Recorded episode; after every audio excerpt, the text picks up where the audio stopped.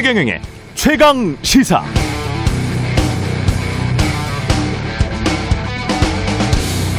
네, 며칠 전에 제작진과 SNS로 대선 후보들의 출마 선언문에 대해서 이야기를 나누다가 문득 그런 생각이 들었습니다.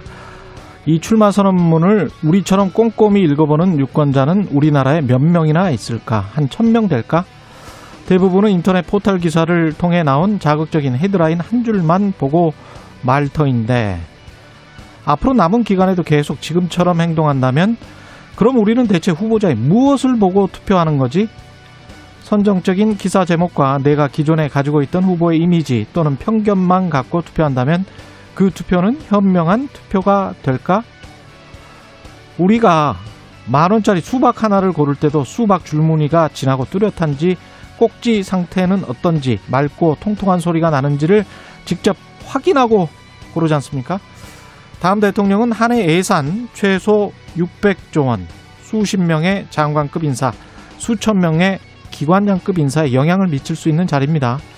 대통령의 철학, 비전, 정책, 구체적 실행 계획, 그 주변의 세력, 핵심, 측근, 성정, 가족, 신원, 서판 등등등 다 따져봐야 합니다. 그러려면 언론 헤드라인만 보지 마시고 최경령의 최강 시사에서 여야 정치인들, 평론가, 저까지 포함해서 남이 하는 말입니다. 남이 하는 말만 듣지 마시고 그들의 출마 선언문이라도 한 번씩은 꼭 정독해 보시기 바랍니다.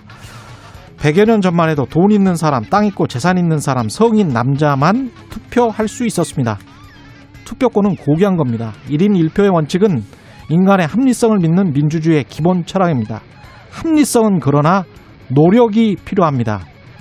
5만원짜리 주식 한 주 사는데 들이는 노력만큼이라도 대선 후보들에서 대선 후보들에 대해서 공부했으면 좋겠습니다.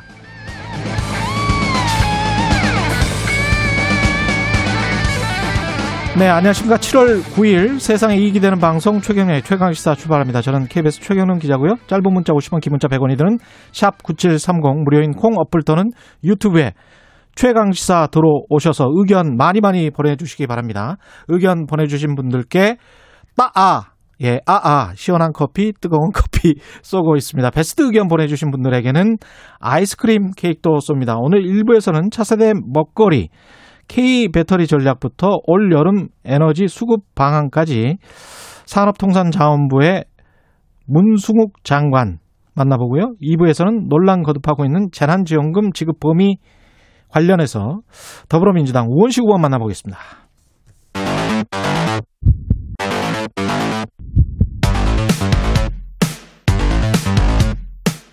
오늘 아침 가장 뜨거운 뉴스 뉴스 unboxing 네, 뉴스 unboxing 시작합니다. 민동기 기자, 김민아 평론가 나와 있습니다. 안녕하십니까? 안녕하세요. 아이고, 영시 기준 1316명이네요. 정부가 네. 오늘 오전 11시에요. 예, 이 수도권 지역에 대한 거리두기 단계 조정안을 발표를 하거든요. 예, 아무래도 이 새 거리두기 최고 단계인 4단계를 적용할 것이다. 이런 전망이 좀 나오고 있습니다. 예. 특히 전면적인 4단계 조치는 월요일인 12일부터 적용할 가능성이 높은데 음, 아, 이 사적 모임 제한 조치 있지 않습니까? 뭐 오후 6시 이후에 사적 모임 2인 제한과 같은 그런 조치는 바로 내일부터 시행될 가능성도 있습니다. 확진자 규모가 가장 큰 서울에서만 단독으로 새로운 거리두기 최고 단계인 4단계로 격상하는 방안까지 지금 이런저런 방안들이 검토가 되고 있습니다. 그러니까 4단계 격상이 되면 뭐 어제도 좀 말씀드렸지만 어 거의 이제 어 우리가 지금까지 해온 어떤 방역의 기준으로 보면은 봉쇄에 준하는 수준까지 이제 간다고 받아들일 수 있다. 이렇게들 언론은 해설을 하고 있는데 예, 가령 이제 뭐 1인 시위회 집회 행사 전면 금지 그리고 식당, 카페 등 다중 이용 시설은 밤 10시까지만 영업을 가능하고 예, 그다음에 뭐 유흥업소나 뭐 헌팅포차, 감성주점 이런 거어이 영업 금지되고 그다음에 결혼식, 장례식에는 친족만 참석하고 뭐 이런 제한 조치들이 이루어지는 거거든요. 그리고 종교 활동도 이제 비대면으로 되고 이제 학교도 네, 등교를 하지 않게 되는 그런 이제 상황이 되는 건데 이게 결국은 이 상황이 어, 일, 이 이후 상황의 어떤 그 경제나 이런데 이제 내수나 이런데도 상당히 영향을 좀 미칠 것 같아요. 당연하죠. 그렇기 예. 때문에 지금 이 국회에서 추경안 논의하고 이런 이제 논의 과정이 있는데 음. 이 논의 과정도 결국은 추경이 어떤 어, 소비 진작에 초점을 맞추고 있는 그런 내용이었기 때문에 음. 이것도 좀 수정해야 되지 않냐 이런 얘기도 같이 이제 번지고 있어서 음. 얼마나 빨리 이 어, 이 감염 확산을 끊어내느냐가 지금 관건이 된 상황이거든요. 예. 그러다 보니까 이제 4단계로 올리고 뭐 이렇게 강화하는 거는 어쩔 수 없는 일인데 문제는 지금까지 어, 이 확진자 수가 이제 올라가는 걸 보면 아시겠지만 전문가들은 이게 어, 뭐 이 짧은 시간 안에 확진자 수가 확 줄지는 않을 거다라고 또 얘기를 하고 있어요. 그래서 예. 이번엔 좀 여러모로 우리가 각오가 좀 필요한 상황이 된 것 같습니다. 아, 뭐 이건 계속 우리가 뭐 지킬 수밖에 없을 것 같습니다. 어제 예. 정은경. 질병관리청장이요. 예. 예. 조금 우려되는 얘기를 한 부분이 있습니다. 음. 현 수준이 만약에 유지가 되면 하루 신규 확진자 규모가 이달 말 1,400명 정도가 될 것이고 1,400명. 예. 더 상황이 악화, 악화가 되면은 2,000명이 넘을 것으로 예상을 하고 있다 이렇게 얘기를 했기 때문에 음. 지금은 매우 심각한 상황인 건 분명한 것 같습니다.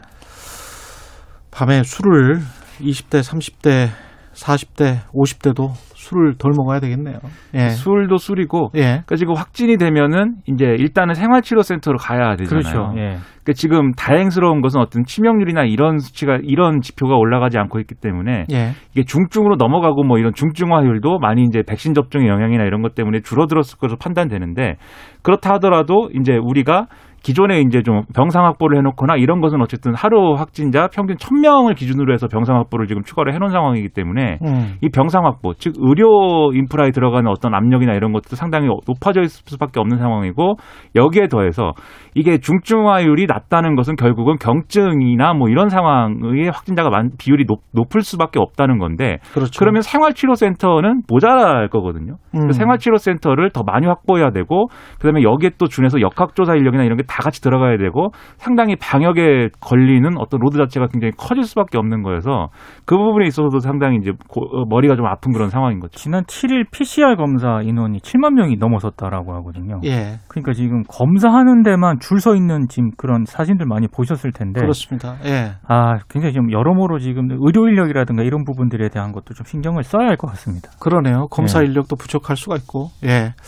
방법은 이제 백신을 빨리 공급해서 우리가 지금 60대 이상뿐만이 아니고 네. 젊은 사람들까지 빨리 맞을 그렇죠. 수 있도록 그렇게 되는 수밖에 없을 것 같습니다. 그게 이제 가능하면 추석 전에 아, 한 60% 어제 보니까 정재훈 교수도 8월 한 말까지 한 60% 예상을 하고 있더라고요. 그래서 그렇게만 될 수 있다면 그러면 그나마 좀 다행일 것 같네요. 음. 지금 뭐 싱가포르나 다른 나라들도 거의 한 60% 선에서 또 다른 생각을 한번 해보고 있는 거니까. 네. 예. 앞으로 한 두 달 정도가 고비가 될 것 같습니다. 그렇습니다. 그렇게 생각을 해본다면 빨리 백신 그 바이든 대통령이 그런 이야기를 하더라고요. 백신이 애국이다. 예. 백신 접종만이 애국이다. 저는 왜냐하면 백신을 안 맞는 사람들이 굉장히 많아요. 미국에 그렇죠. 또 미국은 그래서 차분히 순번을 기다리고 있습니다. 예. 8월입니다. 한국, 한국은 네, 거- 제가 볼 때는 예. 백신을 맞기 전에는 여러 가지 이제 불안감이나 이런 걸 호소하지만 그렇죠. 백신을 맞자고 하면 다들 또 맞고 그렇죠. 예, 우리는 미국 같은 그런 백신을 거부하는 이런 네. 사람들의 어떤 그런 사람들로 인한 어려움은 그렇죠. 상당히 없을 것으로 생각하기 때문에 백신의 수급 무- 수급 부분만 예. 정부가 여러모로 신경을 써서 대안을 많이 만들어 주면 제가 볼 때는 그 부분은 문제가 없지 않을까 기대를 하고 있습니다. 예. 민주당 4차 TV 토론 했죠? 어제 했는데요. 몇 가지 예. 포인트가 있습니다. 그동안 1, 2, 3차 토론에서는 어, 이재명 후보의 기본소득이 공격을 좀 받았는데 어제는 기본주택과 관련해서 여러 논쟁이 좀 있었고요. 그리고 제가 또 좀 특이하게 봤던 포인트는 이낙연 후보의 저격수로 추미애 후보가 나섰다는 점입니다. 특히 이 추미애 후보가 어. 신복지국가를 약속했는데 예. 이게 구복지와 도대체 어떻게 다른지 모르겠다. 예. 그다음에 중산층 70% 약속했는데 총리 권한 갖고 있을 때 왜 못했냐? 이거 지나치게 꽃길만 걸었던 거 아니냐 이런 얘기도 했고요. 어, 그다음에 이재명 후보 같은 경우에는 또 어, 최문순 후보가 바지 발언에 대해서 사과할 것을 또 얘기를 했거든요. 예. 그러니까 답답해서 한 건 맞는데 자신이 좀 지나치, 지나쳤던 것 같다라고 수용을 했고요. 다시 안 할 거냐라고 최문순 후보가 물었거든요. 그러니까 이재명 후보가 할 필요가 없을 것이다. 설마 자신한테 또 물어보겠느냐. 이렇게 응수한 것. 이런 장면들이 좀 인상적이었습니다. 그러니까 전반적으로 이재명 대 반 이재명 뭐 이런 구도, 이재명이냐 아니냐 음. 이런 구도가 있기 때문에 1등 후보에 대한 이제 전면적인 공격이나 이런 것들을 거의 모든 후보가 하고 있는 거고 할 수밖에 없죠. 그렇죠. 네. 그 상황에서 이재명 후보가 다 받아치고 뭐 이렇게 경선에서 상처를 남기기보다는 좀 부자 몸조심을 하는 그런 모습을 보여주면서 이제 자기 1등의 이제 지위를 유지하는 그런 모양새인데 지금 말씀하신 것처럼 이제 거기서 특이한 움직임이 나타나는 게 이제 추미애 전 장관인 것이죠. 추미애 장관의 경우에는 이전까지는 이제 일종의 경선 지킴이라는 좀 안정감을 추구했다면 예. 지금 어제 보여준 이 이낙연 전 대표에 대한 공격은 이제 본격적인 2등 경쟁에 들어갔다. 그렇죠. 이낙연 전 대표하고. 네. 그래서 이 추미애 전 장관이 지금 이 시점에 그리는 그림은 아마도 1등 이재명, 2등 추미애 이렇게 해서 예, 일종의 이제 결선에 가는 그런 그림이거나 아니면 어쨌든 유의미한 이런 성과를 남기고 2등을 했다라는 성과를 남기고 이제 이재명 후보의 어떤 본저 어, 경선에서 저 경선을 통과하는 거에 승복을 하는 그림이거나 뭐 이런 쪽으로 가는 것 같습니다. 추미애 후보 인터뷰를 좀 봤는데요. 어, 이재명 후보와 자신이 개혁 경쟁을 하는 게 음. 나중에 흥행에 도움이 될 것이다 이런 얘기를 하더라고요. 예.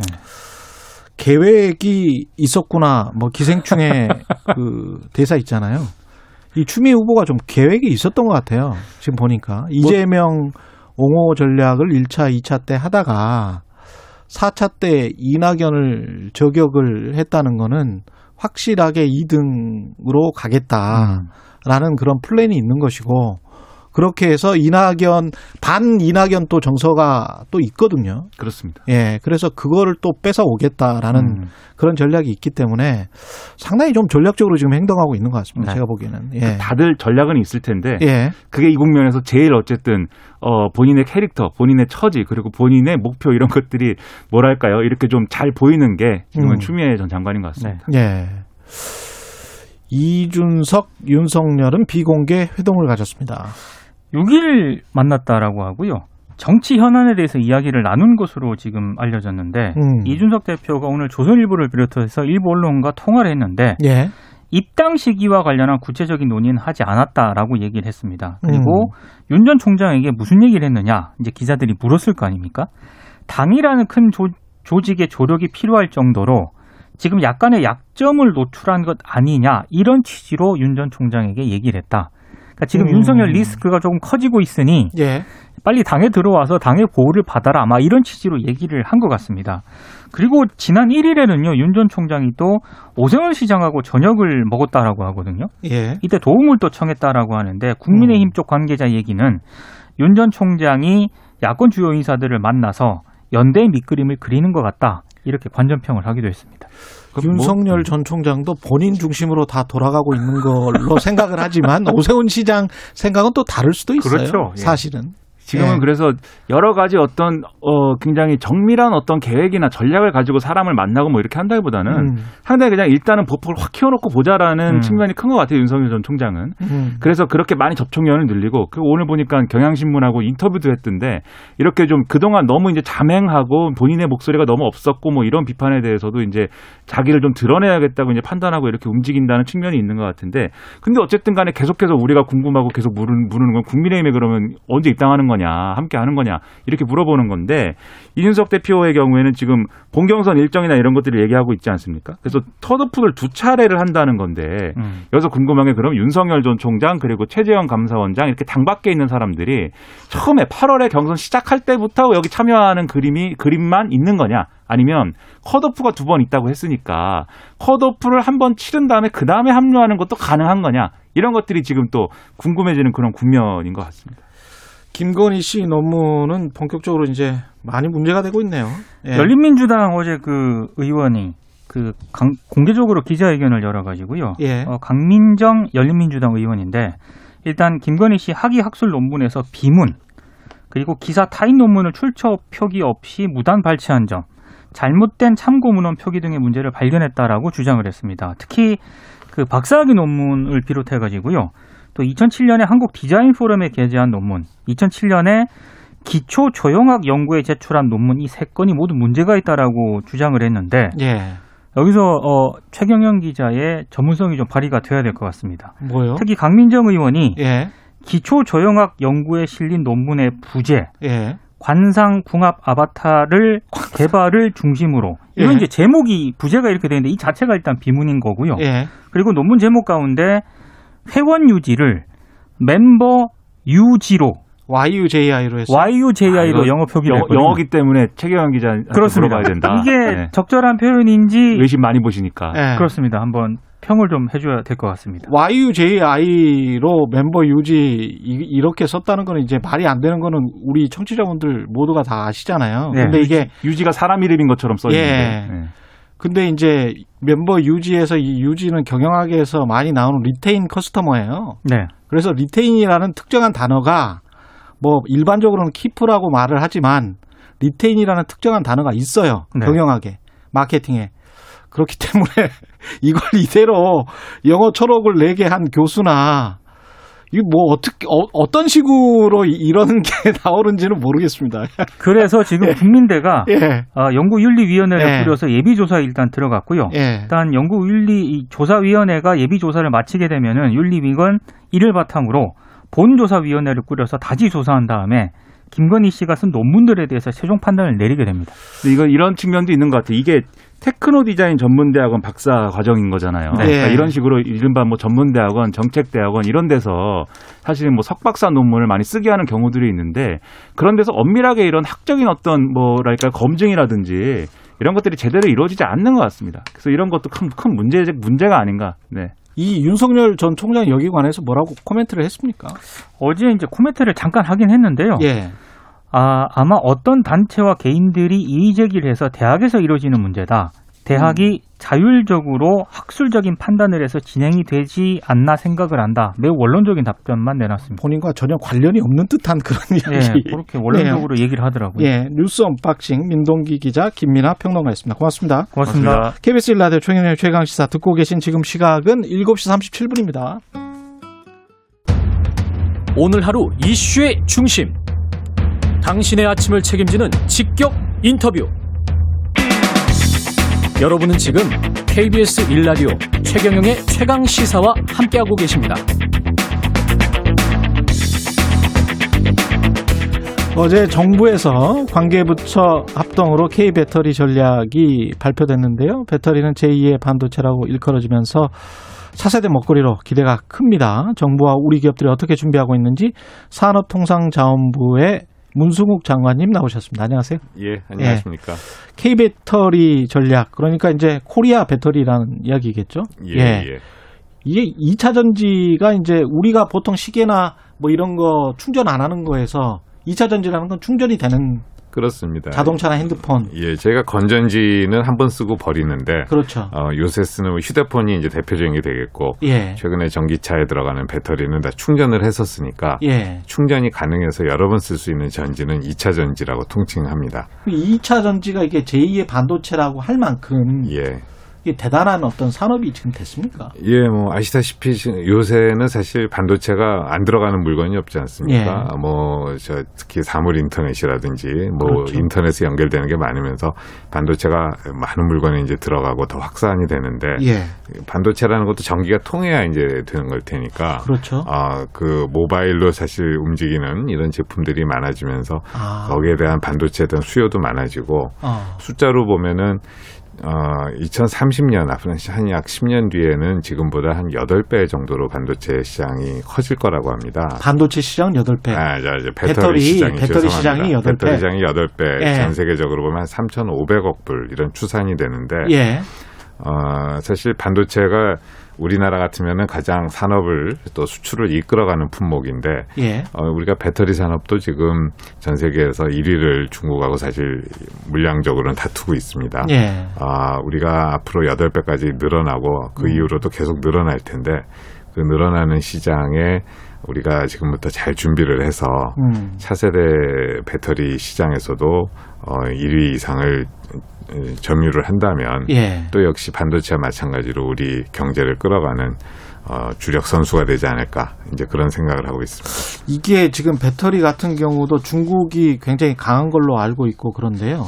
어떻습니까? 이 경쟁도 심할 것 같은데 전략 저희가 이제 배터리도 이제 소형 배터리가 있고 예. 저희 뭐 이제 노트북이라든지 예. 어, 이런 데 들어가는 소형 배터리가 있는데 그거는 제가 10년째 전 세계 1위를 계속 하고 있고요. 예. 이제 중대형 배터리 전기차에 들어가는 또 ESS나 전기차에 들어가는 중대형 배터리는 어, 조금 후발로 있다가 음. 지금은 이제 일본을 제치고 중국하고 어, 1위를 서로 다투는 수준에 와 있습니다. 예. 그런데 사실 중국은 내수 시장이 크다 보니까 예. 중국 내에 이제 그 많은 전기차 보급도 사실 더 정부에서 적극적으로 하면서 예. 어, 그 수요를 이제 되는 측면이 있어서 음. 전 세계적으로 보면은 어, 수출로 이렇게 퍼져 있는 거는 우리가 더 앞서 있다라고 보고 어. 어, 안정성이라든지 품질이라든지 이런 부분은 이제 중국보다 좀 앞서고 예. 중국은 가격 경쟁력이 있고 어, 이런 장점을 가지고 서로 1위를 다투고 있습니다. 어, 이번 대책에서 이제 첫 번째 나온 전략이 차세대 전지 기술 선점이란 말이죠.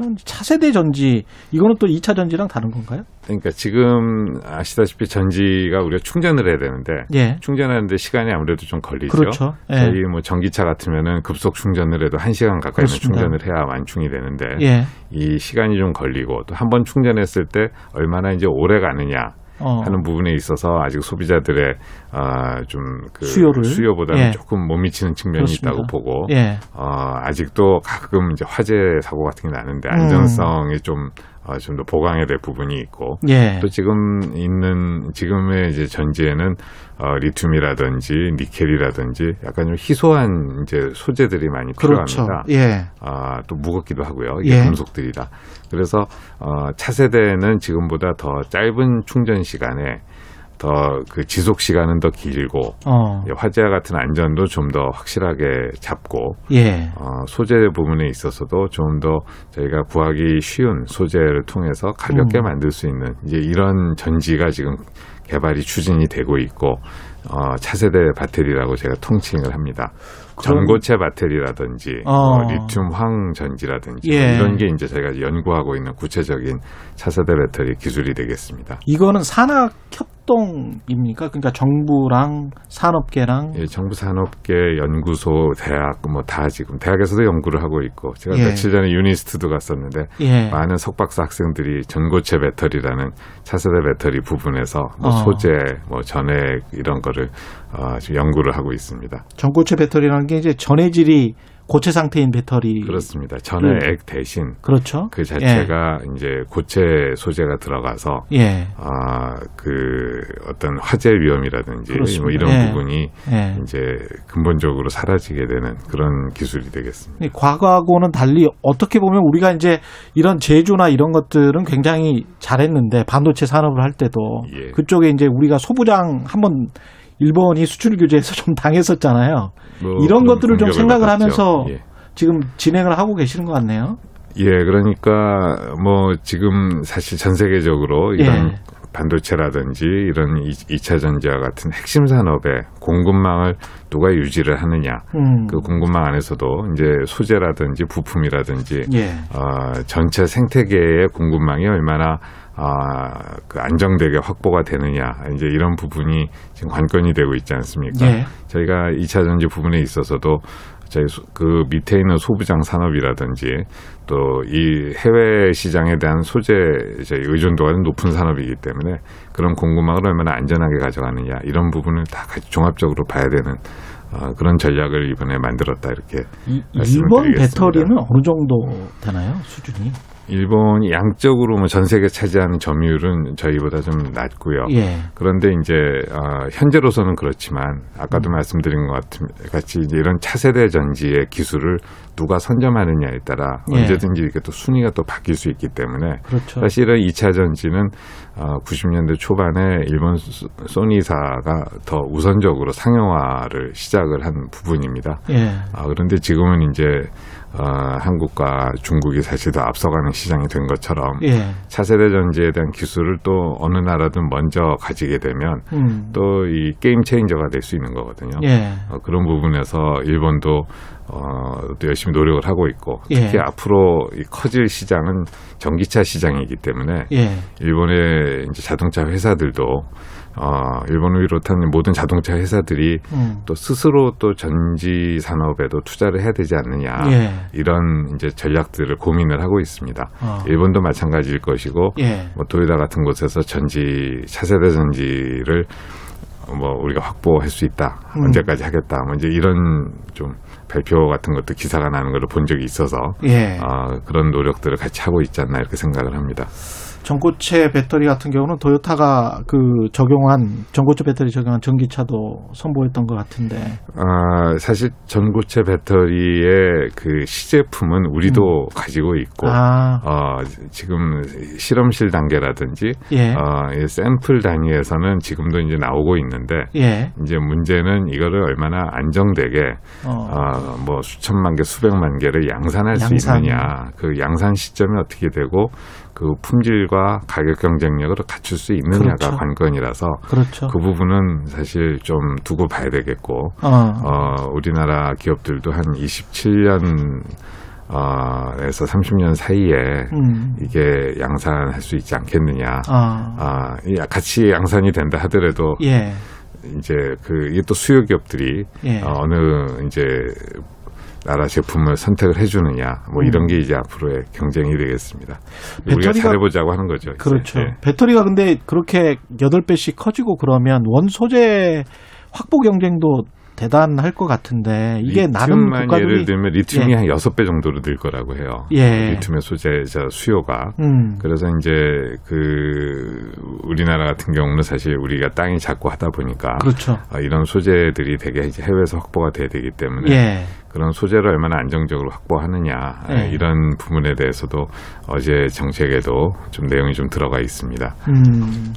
반도체 산업 도 좀 궁금한데요. 이게 지금 반도체와 관련해서는 국가의 핵심 전략 산업 특별법을 정기 국회 내에서 이제 처리하기로 당정이 협의를 한 것 같은데 이게 이게 어떤 내용이 들어가 있나요? 반도체와 관련해서는? 예, 법에? 저희가 어, 저 민주당에 있는 반도체 특위에 수요일 날 이제 보고를 드리고 발표가 됐던 사안인데요. 예. 지난 지난 5월에 저희 K 반도체 전략을 발표할 때 이제 반도체 특별법을 검토하는 내용들이 좀 들어가 있었습니다. 예. 근데 이제 반도체만의 이제 특별법보다는 어제도 2차 전지도 발표를 했습니다만은 아, 또 그리고 저희가 이제 아무래도 방역과 관련해서 백신 산업의 중요성도 어, 그 강조될 필요가 있기 때문에 예. 아, 반도체라든지 2차 전지 또 백, 백신 이런 이제 바이오 산업 그리고 그 이후에도 저희 국가적으로 꼭 중요한 핵심 산업에 대해서 종합적으로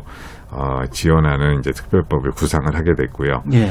어, 앞서도 말씀드린 것처럼 지금 뭐 모든 나라가 핵심 산업의 공급망을 얼마나 확보를 하느냐 이런 네. 게 어, 단순히 경제 문제를 떠나서 국가 안보적 차원에서도 관리가 되는 관리가 그렇죠. 돼야 된다고 하는 이런 지금 어, 상황이기 때문에 예. 우리로서도 이런 핵심 산업에 대해서는 지금보다 좀더 어, 다른 나라에 뒤처지지 않게 음. 초격차를 유지를 하기 위한 집중적인 R&D 또 인력 양성 어, 그것을 위한 어떤 금융 지원이나 이제 세제 지원을 좀더 어, 파격적으로 집중적으로 이제 하고 음. 한편으로는 어, 이렇게 확보되는 기술이나 인력이 어, 잘 관리될 수 있도록 어, 그런 내용을 이제 지금보다 좀더 어, 확실하게 하는 이런 내용으로 특별법을 저희가 구상을 하고 있습니다. 우리 입장에서는 어떻습니까? 그 삼성이나 이런 기업들이 미국에서 공장을 짓고 바이든 대통령이 그쪽에 공장을 짓도록 계속 독려를 하잖아요.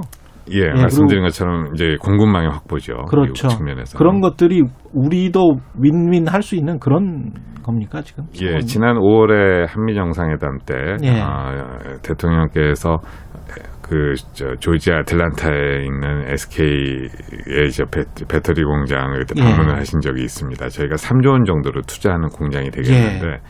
그 중에 1조 원 정도는 이제 그 기계 설비가 들어갑니다. 음. 그 설비의 90%는 저희 한국에서 다 이제 아. 수출이 돼서 가서 예. 설치가 되는 거고 이제 공장이 본격 가동이 되면 예. 그 소재하고 부품 역시 한 80% 정도는 한국에서 수출이 돼서 현지에서 돌아가는 걸로 설명이 이제 되었습니다. 아. 얘기를 하면 저희는 어, 미국 자동차 회사들은 어딘가에 지금 전기차 배터리를 안정적으로 공급하는 어, 회사 파트너가 필요하고 음. 그래서 포드사가 이제 SK사하고 짝을 지은 거고요. 예. 그러면은 그 우리는 만약에 포드사가 SK가 없었으면 어디든 다른 나라 외국 회사하고도 손을 잡을 수가 있을 텐데 그렇죠. 그 시장을 선점을 한 거고 예. 선점을 하면서 우리 어, 소부장 기업에게는 새로 또저그 수출을 늘릴 수 있는 음. 그 시장이 확보가 된 거기 때문에 그, 그런 식으로 우리 소부장 기업에게는 우리가 미국에 투자를 한게 어, 새로운 또 기회 요인이 되는 거고 또 우리가 어, 그렇게 선점하지 않으면 그런 기회 요인이 사라지게 되는 거니까 아, 그런 측면에서 저희가 윈윈할 수 있는 방안이다 이렇게 생각을 합니다. 이게 반도체 같은 경우 국가 핵심 전략 산업으로 이렇게 분류돼서 이제 특별법으로 하면 세제 지원 같은 경우는 어느 정도나 되는 거죠? 예, 기존에 이제 저희가 세제 지원을 하는 게 예. 아, 이제 어, 조금 정리해서 말씀드리면 예. R&D 같은 경우는 어, 대기업은 한 40%, 예. 중소기업 한 50%까지 저희가 세제 이제 세액 공제를 해드리고 세 공제를 해주는 거죠. 예, 예. 그 설비 투자인 경우에도 어, 10%에서 20%, 대기업은 10%까지 기존보다 이게 한 4 내지 6% 정도 늘어나게 되는 건데 아, 중소기업은 20%까지 세제 혜택을 받게 돼서 예. 어, 가장 많은 수준으로 어, 그 받게 됩니다. 무슨 그 핵심 기술로 이제 선택이 돼야 될 거고 예. 반도체 기술이라서 다 선정되는 건 아니고요. 예. 거기에서 우리가 이제 그 차세대를 준비하는 핵심 기술들은 이렇게 선별이 돼서 어. 어, 세법에 포함이 되게 되겠습니다. 대만 같은 경우에 이제 TSMC가 비메모리 반도체 쪽은 거의 뭐 압도적이지 않습니까? 그래서 우리가 많이 이제 따라가려고 하는데 예. 시스템 반도체 분야는 어떻게 보세요? 몇 년 후나 그런 뭐 필적할 만한 수준으로 갈 수 있을까요? 뭐 몇년 후라고 말씀드리기 쉽지는 않은 거고 예. 지금 저희가 시스템 반도체 파운드리를 보면은 예. 대만이 한 70% 가까이 비중을 차지하고요. 예. 우리는 어, 한 16, 7%뭐 이제 이런 정도를 하는데 예. 사실 어, 저희는 메모리 메모리 반도체 쪽은 세계 1위를 독보적으로 지금 가고 있고 예. 어, 이런 비메모리 특히 시스템 반도체 쪽은 상대적으로 비중이 낮았었는데 최근에 제가 작년에 반도체 부분 수출을 천억 불을 했거든요. 반도체만 그 안에서 시스템 반도체 부분이 한 30% 정도는 차지를 했습니다. 어, 그래서 예. 우리도 어, 빠르게 쫓아가고 있고 예. 전체 물량은 TSMC는 어, 부가가치가 낮은 품목서부터 예. 아주 그 고부가가치 미세 공정 품목까지 다 커버를 합니다만은 예. 우리는 낮은 품목보다는 주로 부가가치가 높은 쪽에 좀 더 집중해서 지금 음. 투자와 전략을 짜고 있고 예. 그 부분에서는 굉장히 기술 경쟁을 열심, 저, 치열하게 하고 있기 때문에 예. 아, 저희가 그 전체 물량에서는 TSMC가 크지만 예. 아, 메모리와 비메모리를 다 합친 데서는 우리가 대만보다 월등하게 시장 점유율이 높고요. 예. 비메모리 분야에서도 어, 그 기술이 높은 분야에서는 저희가 집- 공격적으로 하고 있기 때문에 음. 아, 앞으로 어, 기술로만 놓고 보면은 예. 저희가 TSMC를 어, 그 좋은 경쟁자로 하면서 어, 앞서는 분야가 늘어나지 않을까 이렇게 기대를 합니다. 장관님 한 30초 남았는데요. 예. 올 여름에 다음 주부터 굉장히 또 덥다고 하는데 예.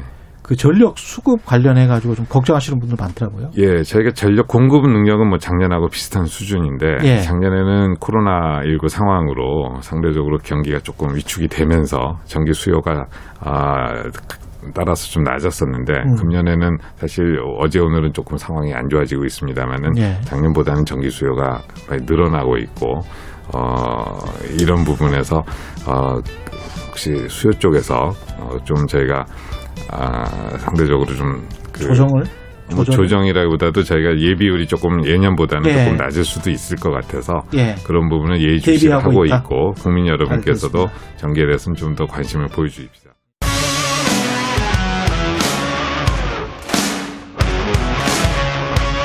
오늘 하루 이슈의 중심 최경영의 최강 시사. 네, 어제부터 33조 원 규모의 2차 추가 경정 예산안 심사가 시작됐는데요. 이번 추경안에는 5차 재난지원금도 포함되어 있는데 지급 범위 두고 정부 여당의 입장 여전히 헷갈리죠. 예. 민주당은 전 국민 지급론에 거듭 힘을 싣고 있고 정부는 어, 하위 80% 지급안 고수하고 있습니다. 더불어민주당 우원식 의원 연결돼 있습니다. 안녕하십니까? 네, 안녕하세요. 우원식입니다. 예. 이게 지금 국회 예산결산 특별위원장은 박홍근 더불어민주당 의원이 선출이 됐고요. 네네.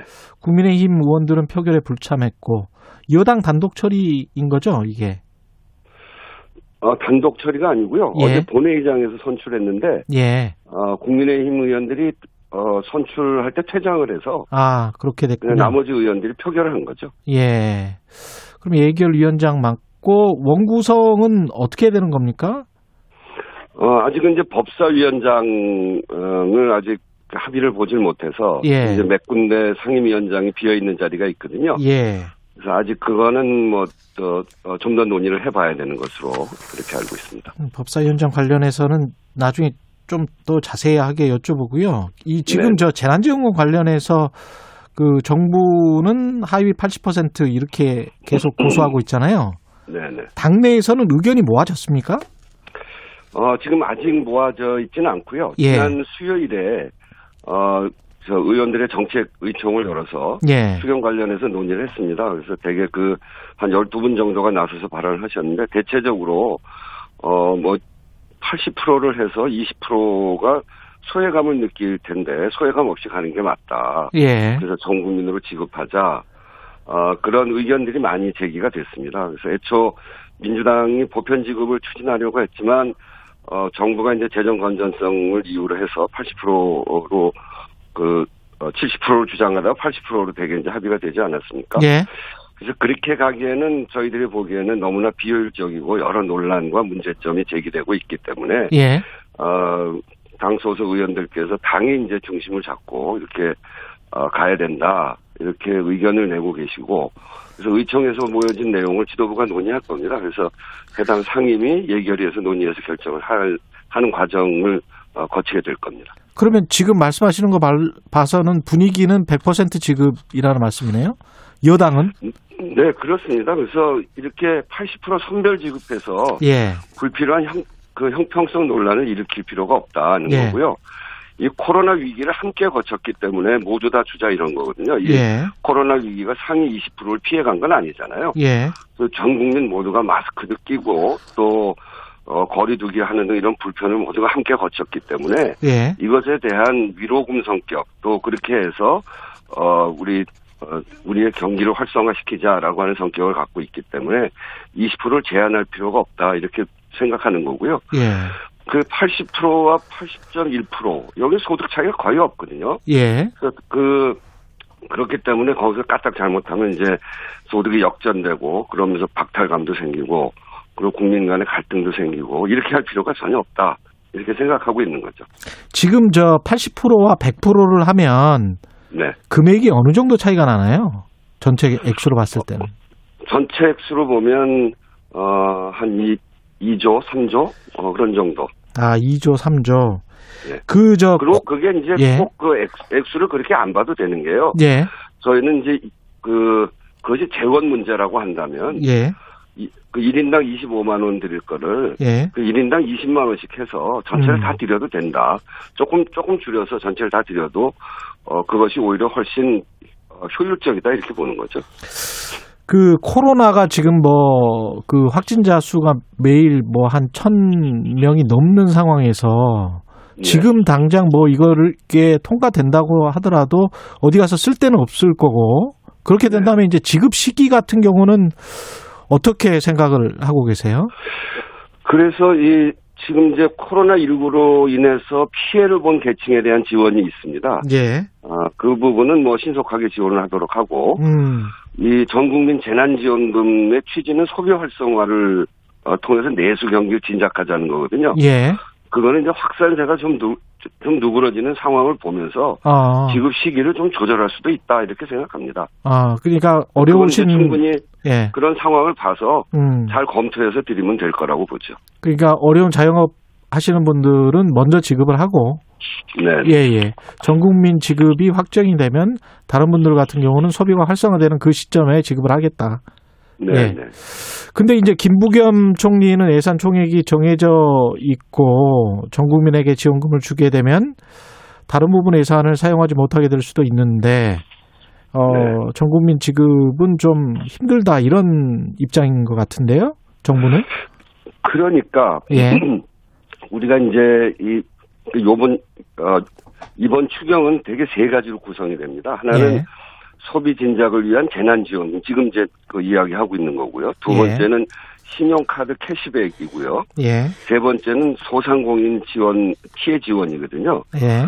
좀 두툼하게 해드리는 거는 소상공인 피해 지원 부분에서 특히 이제 코로나로 어, 어려움을 겪은 부분들, 뭐 집합금지나 영업 제한, 이런 손실을 본 자영업자, 또 실업을 당한 노동자, 이런 분들한테는 좀 더 폭넓고 두텁게 지원하는 게 맞습니다. 그래서 손실보상과 고용지원금은 두텁게 어, 하자고 하는 것이고요.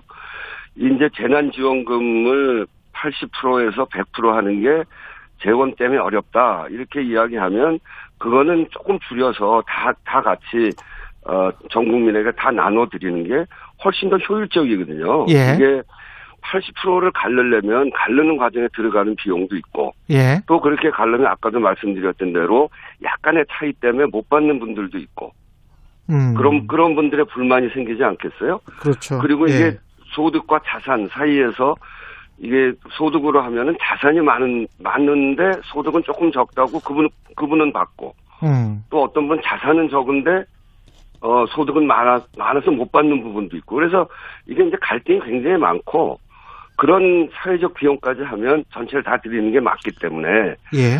재원이 문제라면 조금 줄여서라도 전체 다 드리는 게 맞고 예. 그리고 신용카드 캐시백 이거는 이제 전 분기에 비해서 어 좀 더 쓰면 그 그러니까 그 지난 분기보다 100만 원을 더 쓰면 10만 원 더 드리겠다는 거거든요. 예. 10만 원 받기 위해서 100만 원 쓰는 경우는 별로 없을 겁니다. 그럼 없을 것 같아요. 예. 네, 예. 예. 그래, 그래서 이 캐시백에 들어가는 어 1조 1천억 원 이거를 그 전국민 재난지원금으로 보내고 어. 그렇게 하면 이 재원 문제도 별로 없습니다. 그래서 저희들이 보기에는 어, 이, 이 재난지원금의 경우에는 전 국민에게 드리는 게 맞고 그것이 재원을 더, 더 많이 소요되는 것도 아니고 예. 소요돼, 더 많이 소요된다고 걱정이 되면 조금 줄여서라도 전체를 다 드리는 게 사회적 갈등을 훨씬 줄이게 되는, 되는 것이다 이렇게 보여지는 거죠. 근데 23일까지 이제 추경안 처리 완료 시점이라면 네. 이게 이 문제는 당정 간에 확실하게 매듭을 빨리 지어야 될 것 같은데 언제까지 결정이 될까요? 아무래도 수요일 날 의총을 했기 때문에 예. 이번 주말이나 다음 주 초까지는 저 의견을 대체적으로 어, 모아야 되겠죠. 예. 그리고 그런 음, 예. 그리고 정부와의 협의는 어떻게 되는 겁니까? 그 다음에는 어, 그런 과정을 거치면서 그 예. 당정 협의가 같이 이루어집니까? 거고요. 예.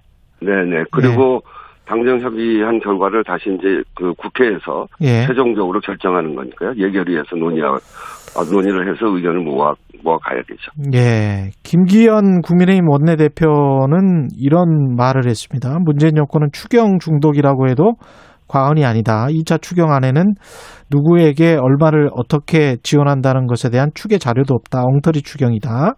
묻지도 따지지도 않고 빨리 처리해달라는 것은 생떼다. 뭐 이런 이야기고요. 추경호 원내 수석 부대표는 돈을 뿌리듯이 하는 발상 자체가 잘못됐다. 철저히 심사해서 삭감할 부분은 대폭 삭감할 것이다.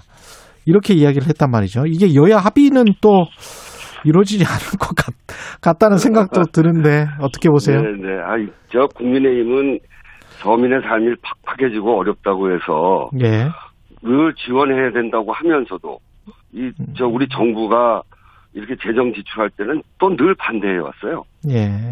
그 어, 국민 모두에게 시한을 정한 지역 화폐 형태로 드리게 되면 이 저 이런 그렇게 되면 결국은 그 돈은 저 이번에 가장 타격을 많이 받은 소상공인한테 돌아가게 돼 있거든요. 예. 소상공인 지원하자고 하면서 결국 소상공인이 가장 혜택을 많이 보게 될 이런 지원에 대해서 반대하는 건 저는 알 수가 없습니다. 아, 예, 그래서 어, 이미 많은 국민들께서 그 어, 그동안 해왔던 재난지원금의 보편적 지급에 대한 소용을 이미 체급, 체감한 바가 있어서 예. 국민의힘 주장에 공감을 얻기는 어려울 거라고 보여집니다. 지금 말씀하셨던데 재난지원금을 그러면 지역화폐 형식으로 지급하게 되는 겁니까? 그렇죠. 시안을 정해서 예, 시한을 정해서. 예, 예, 예. 그래, 그래서 지역 안에서 사용할 수 있도록 아까 그 소비 진작을 위한 전 국민 지급을 말씀하시는 거네요. 이, 이 부분은. 그렇죠. 예, 그거는 이제 지역 화폐로 할 것이고, 예, 알겠습니다. 이 관련해서 그러면 아까 시기나 뭐 이런 것들은 거리두기 4단계를 월요일부터 추진할 수도 있는데 그런 시기나 이런 거를 보면은 뭐 7월이 훨씬 넘어갈 수도 있겠습니다. 8월이 될 수. 네, 뭐 그런 있겠네요. 상황을 잘 보면서 해야죠. 예. 알겠습니다. 예. 그 법사위원장 관련해서 아까 말씀하셨잖아요. 네, 네. 여, 야당은 이제 절대 포기를 못 하겠다는 건 것 같은데 법사위원장을. 네. 이- 그거는 저, 어, 지난 20대, 예. 20대를 최악의 국회라고 그러거든요. 예. 그 왜 최악의 국회냐면 법사위원장을 야당이 했어요. 예. 그러면서 국민들에게 필요한 법들에 대해서도 굉장히 반대를 많이 하고 저 법사위에서 다, 다 발이 묶여가지고 제대로 일을 못했습니다. 그래서 예. 국민들이 정말 그 20대 국회는 최악의 국회다 이렇게 평가를 했고 예. 좀 효율적으로 일을 해라. 그래서 21대 들어서면서 어그 그 저희한테 이제 표를 많이 이렇게 모아주셨거든요. 예. 그래서 뭐 표를 표가 많이 모이고 의석이 많다고 해서 일방적으로 한다는 이야기는 아니고 예. 법사위 국회가 제대로 일을 하려고 하면 법사위가 어 그렇게 20대 국회처럼 그렇게 되면 안 됩니다. 음. 이제 그런 점에서 법사위를 저희가 양보할 수 없다는 거거든요. 예. 그래서 이 국회를 효율적으로 할 수 있는 방안 그것을 야당에서도 이야기를 해야죠. 야당에서 효율적으로 할 수 있는 방안이 뭔지를 이야기를 하면 민주당도 법사위를 내줄 수도 있습니까? 어떻습니까? 일테면 예. 어 법사위 법사위가 예. 전체 상임위에서 벌어지고 있는 법안들에 대한 자구 체계 심사권을 가지고 예. 다 발목을 잡는단 말이에요. 예. 그거를 그거를 폐지하게 되면 그러면 논의해 볼 수 있죠. 이를테면 지금은 뭐 그런 논의가 가능치 않을 테고 예. 이, 저 22대 국회나 이렇게 해서 그런 그런 논의는 해볼 필요가 있습니다. 그냥 법사위의 그 권한을 폐지하면 법사위가 어떤 권한을 갖게 되나요? 그러면 그 법사위에 관련돼 있는 어, 어 그런 법안 예. 그 부분에 대해서만 그 부분에 대해서만. 그러면은 각 상임위는 상임위 나름대로 심사하고 그냥 통과되면 그게 마지막. 그 다음에 총회에서 뭐 투표하고 그렇습니다. 본회의에서. 예, 본회의에서 투표하고 그렇게 된다. 그렇게 22대 때는 바꾸자라고 협의를 한다면 그러면 할 수 있다. 포기할 수 있다. 아니 20 21대는 21대는 그, 그냥 가고 얼마 남 남지도 않았고 예. 어그 아니 아니 저 어, 지금 지금부터 이제 요번 요번 회기 예.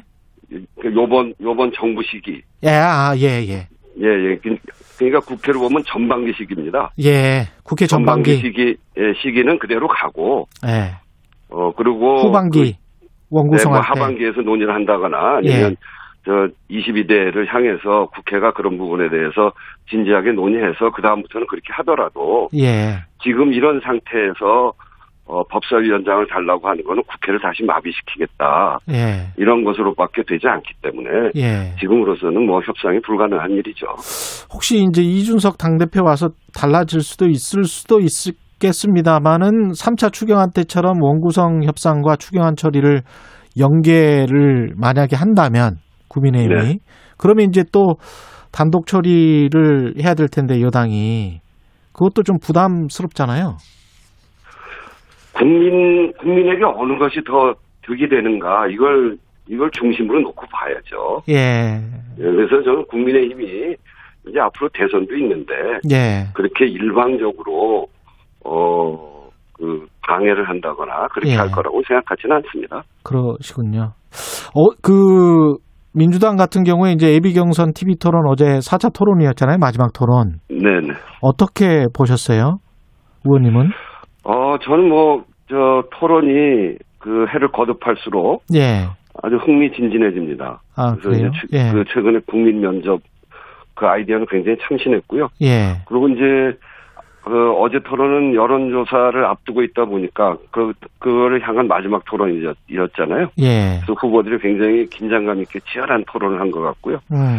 각 후보들의 공약에 대한 검증도 그리고 정책 위주의 열띤 토론이 이루어졌고 예. 토론을 보신 국민들께서 후보를 평가하는데 많이 도움이 되셨을 거다 이렇게 생각합니다. 그 우원식 의원님은 사실은 이제 송영길 대표와 그 대표 경쟁을 하셨었잖아요. 네, 네, 네. 근데 이제 송영길 대표가 그 최근에 대깨문 발언이랄지 그다음에 이제 그 어젠가요? 오늘은 경부고속도로 개통일인데 박정희 대통령 때 야당이 반대했지만 고속도로 개통하고 제철소 만든 것은 국가 발전을 위해 의미 있는 일이었다고 평가한다. 어떻게 보면 이제 원론적인 이야기인데 네, 네, 네. 이런 어떤 송영길 대표의 행보는 어떻게 보십니까? 뭐 예는 잘한 대로 평가하고 예. 또 어, 그렇게 하는 게 저 당으로서 당연히 해야 될 일이죠. 예. 이제 그 당 대표 선거를 함께 한 입장에서 어, 당 대표 행보에 대해서 평가하는 건 적절치 않아 보이긴 한데 예. 한마디만 하면 이제 이번 당 대표 임무 중에서 가장 중요한 임무는 역시 어, 대통령 선거에서 승리하도록 만드는 거 아니겠어요? 그렇겠죠. 예. 그, 그 대선 승리를 위해서 또 가장 중요한 거는 후보 경선 이후에 선출된 후보를 중심으로 빠르게 원팀을 구성하는 음. 그 일이죠. 그게 예. 이제 어, 당 대표가 해야 될 가장 중요한 일이죠. 예. 그래서 하여튼 그, 그 점을 분명하게 이렇게 명심해 가면서 당을 잘 운영해 주기를 기대합니다. 정치적 논란과 관련해서 한 두 가지만 여쭤보면 윤석열 네. 전 총장이 그 계속 탈원전 이야기하고 있잖아요. 탈원전 반대 네. 관련해서 원전 회기야말로 어, 삼류국가로 전락하는 지름길 자신 있으면 나와서 토론하자. 이 어떻게 보세요? 친원전 쪽으로 이제 윤석열 전 총장은 자꾸 이야기를 하고 있는데. 네. 예. 저는 그분이 이 원전과 저 소위 에너지 부분에 대해서 어떤 전문적 견해를 갖고 있는지 알지 못하거든요. 예. 주로 검, 검찰에 있었던 분인데, 예. 어, 하여튼 이게, 그, 뭐, 얼마든지 토론은 가능하고요. 근데 전 세계의 흐름은 이제는 원전이 아니라 재생에너지 쪽으로 가고 있습니다. 예. 글로벌 기업들이 아리백을 선언을 하고 있는데 그 네. 아리백은 모든 자기 기업에서 쓰는 모든 에너지를 재생에너지로 하겠다는 선언이거든요. 이게 기후위기 때문에 그렇습니다. 예. 어, 그러고 그 협력업체까지 아리백 선언할 것을 다 요구하고 있고 음. 이렇게 재생에너지가 기후위기 이 시대를 거치면서 재생에너지의 중요성이 계속 강조되고 확장되고 있고 또 새로운 시장도 재생에너지와 원전이 한 10대 1 정도 됩니다. 재생이 그래서 10이에요? 재생에너지가 미래, 네? 음, 재생이 10입니까? 네 네. 예. 그래서 그 미래 에너지로 훨씬 싼 에너지로 바뀌어 가고 있는데 아직도 원전 얘기를 하는 것은 어 그것은 시대 흐름에 맞지 않고 그렇게 음. 가 그르, 그렇게 끌고 가가지고는 세계 경쟁력을 갖기 어렵게 됩니다. 음. 그런 세계의 흐름도 제대로 파악하고 있는지 잘 모르겠고요. 그래서 제가 그렇게 자신 있으면 제가 우리 당의 재생에너지로 전환해 가는데 가장 선두에서 주장해 왔던 사람이기 때문에 저랑 토론 한번 하자 이렇게 제안을 했습니다. 여성가족부 폐지 관련해서 이제 국민의힘 여러 주자들이 이야기를 하고 있지 않습니까? 유승민, 네. 이준석 다 이야기를 하고 있는데 당 대표까지 어떻게 생각하십니까? 국민의힘이 과거에는 이념과 지역주의로 갈라치기를 했는데 이제는 성별로 갈라치기해서 지지를 얻으려고 하는 것 같아요. 아주 저는 아주 나쁜 정치 표본이다 이렇게 생각합니다. 아, 국민의 통합을 이끌기는커녕 분열을 조장하는 것이어서 비판하지 않을 수 없는데요. 예, 이준석 대표가 그 여가부 폐지에 동조하면서 뭐라고 얘기했냐면 여가부라는 빈약한 부서를 가지고 캠페인 정도 하는 그런 역할로 전락했다 이렇게 얘기하더라고요. 예, 그렇다고 한다면 폐지할 게 아니라 그 역할을 제대로 할 수 있도록 여가부의 권한과 기능을 강화하는 것이 맞죠. 어, 이 남북이 대결로 친다는다고 통일부를 없애면 남북이 화해로 갈 수 있습니까? 예, 저는 오히려, 오히려 그렇게 되묻고 싶고요. 음, 그 여가부를 없애면 국힘 주장처럼 양성평등이 이루어집니까? 음, 그래서 그 성평등을 위해서 무엇을 노력할지 그리고 조정과 통합의 정치를 위해서 고민해야지 예, 표를 얻기 위해서 시대에 편승해서 갈등과 분열을 를 조장하는 그런 정치를 하고 하면 안 된다. 그건 예. 나쁜 정치다 이렇게 말씀드립니다. 예, 오늘 여기까지 하겠습니다. 말씀 감사합니다.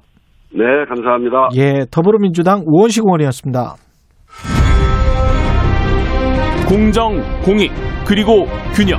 한 발짝 더 들어간다. 세상에 이익이 되는 방송. 최경영의 최강 시사.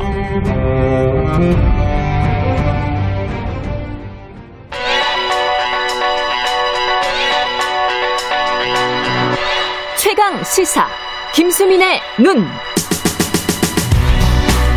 네, 김수민의 눈 시작합니다. 김수민 평론가 나와 있습니다. 안녕하십니까? 네, 반갑습니다. MBTI 이게 맞아요. 근데 제가 성격 16가지 구분 이거 기업에서도 많이 하더라고요. 예, 그죠? 그렇습니다. 제가 네. 오늘 민주당 대선 후보 경선에서 얼마 전에 MBTI 결과가 나온 게 있어서 아, 그 스스로 한번 해본 겁니까? 예, 그렇습니다. 후보들 각자가 자기 MBTI를 밝힌 게 있고 그리고 예. MBTI 처음 들어보시는 분들도 있을 것 같은데 성격을 한 16가지 그렇죠. 유형으로 구분을 해서 어, 그 타입을 분류를 한 거죠. 김수민 평론가도 해봤습니까 이거? 예, 저도 검사를 한번 해보긴 했고. 예. 근데 제가 MBTI에 대해서 뭐 전문성 있는 건 아니고요. 그렇죠. 다만 제가 준비한 것은 예. 정치인에도 여러 가지 유형이 있다. 유형이 있다. 예, 그 유형들을 한번 살펴보자 이런 것입니다. 예. 그리고 MB, 예. 이번에 보니까 저- 어, 민주당 같은 경우는 8명의 후보들이 8인 8색으로 나뉘어지는 게 아니라 음. 어, 좀 비슷비슷하게 분류가 되는 그런 후보들이 또 있더라고요. 이 MBTI 분류법에 따라 따르면 네, 그렇습니다. 어떻게 분류가 되나요? 일단은 이제 정세 묶이는 것만 말씀을 드리면 예. 정세균, 양승조 같이 묶였고요. 어. 그다음에 박용진, 최문수는 좀 각각입니다. 예. 그리고 김두관, 이낙연 같이 묶였습니다. 그리고 추미애, 이재명 또 따로 이렇게 돼 있는데 예. 예, 추미애 따로 이재명 따로. 그렇습니다. 박용진 따로 최문순 따로. 네네. 정세균 양승조는 묶이고 네. 김두관 이낙연은 같은 그렇습니다. 성격이다. 네. 재밌네. 한번 감을 잡아 보시죠. 예. 정세균 양승조부터 해 볼까요? 엄격한 관리형. 엄격한 관리형. 이 타입들이 학급 반장들이 많습니다. 학급, 학급 반장. 반장들은 처음에 학급이 아. 구성되고 얼마 안 돼서 반장을 뽑잖아요. 범생이. 예, 그럴 때는 범생이하고 조금 다른데. 아, 저 좀 달라요? 예, 이 타입은 인기보다는 권위 쪽입니다. 아, 인기보다는 권위 예, 쪽입니까? 그러니까 인기는 예. 처음에 학급이 구성되면은 누가 누군지 잘 모르잖아요. 그렇죠. 근데 반장은 왠지 제가 해야 될 것 같아. 이런 유형에 가깝다고 볼 수 있어요. 아, 그래요? 예, 그- 엄격한 관리형이면 엄격한 어머니형 뭐 이런 건가? 어, 조금 거리감은 느껴질 수 거리감 있는데. 느껴지는데. 근데 이 질서를 잡을 수 있을 것 같아. 질서 유지자? 예, 그렇습니다. 어. 그 스타일이 좀 보수적일 수가 있고 예. 가족으로 치면 맞이 스타일들이죠. 맏형. 예. 예. 그리고 악역을 맡다가 보니까 이미지 관리에서 조금 손해가 보는 손해를 보는 그런 측면이 있기는 합니다. 그 이런 사람들은 대통령이 되려면 그 예. 전에 어떤 자리를 확보를 해두는 게 좋은데 어. 우연찮게도 정세균 후보는 직전 총리였고 예. 양승조 지사는 현재 또 단체장으로 일을 하고 있는 것이죠. 예.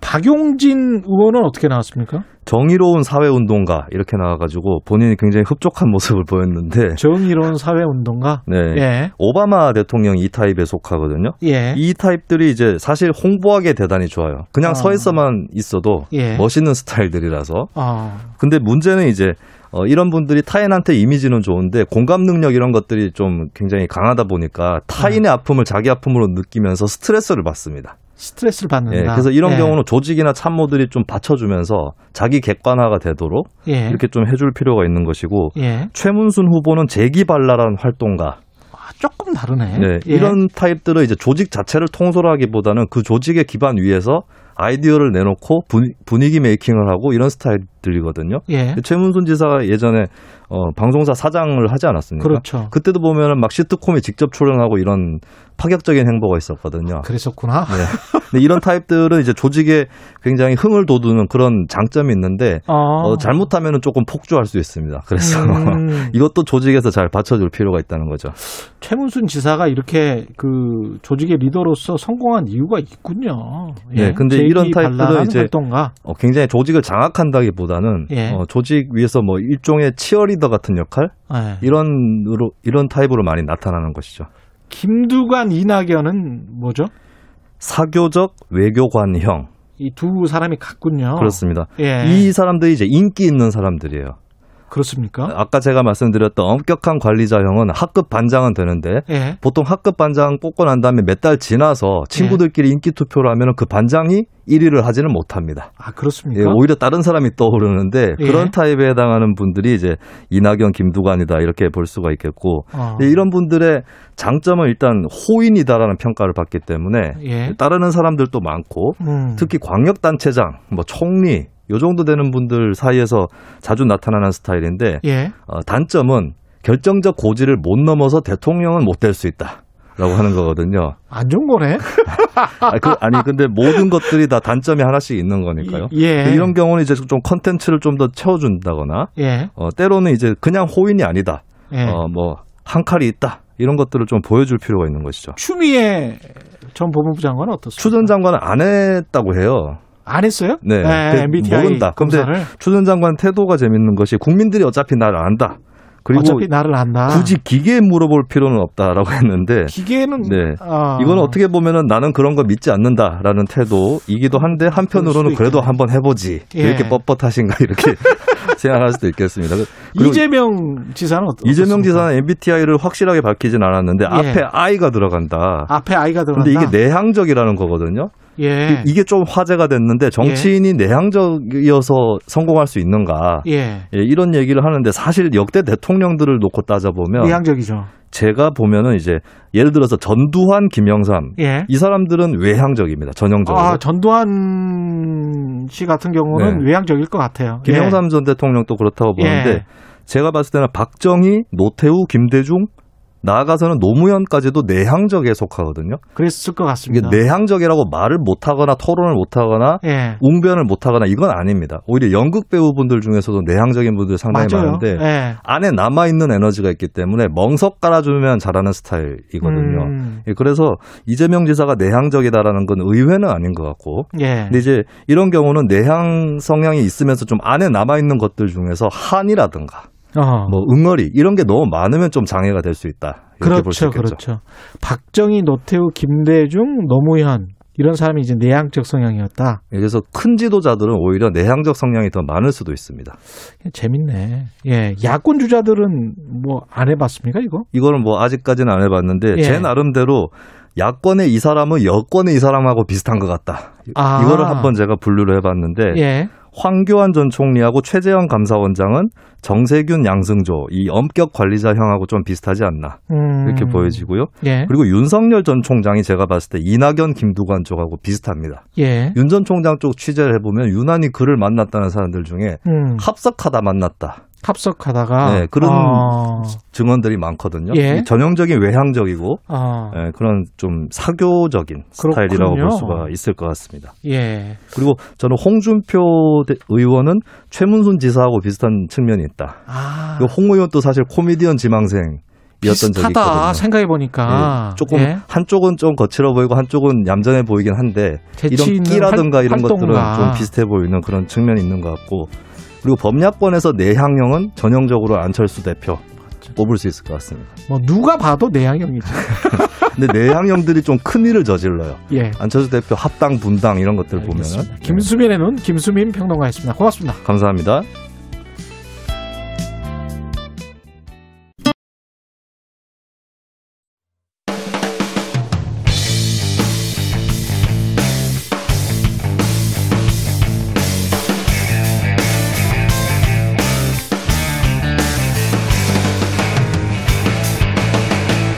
최경영의 최강 시사.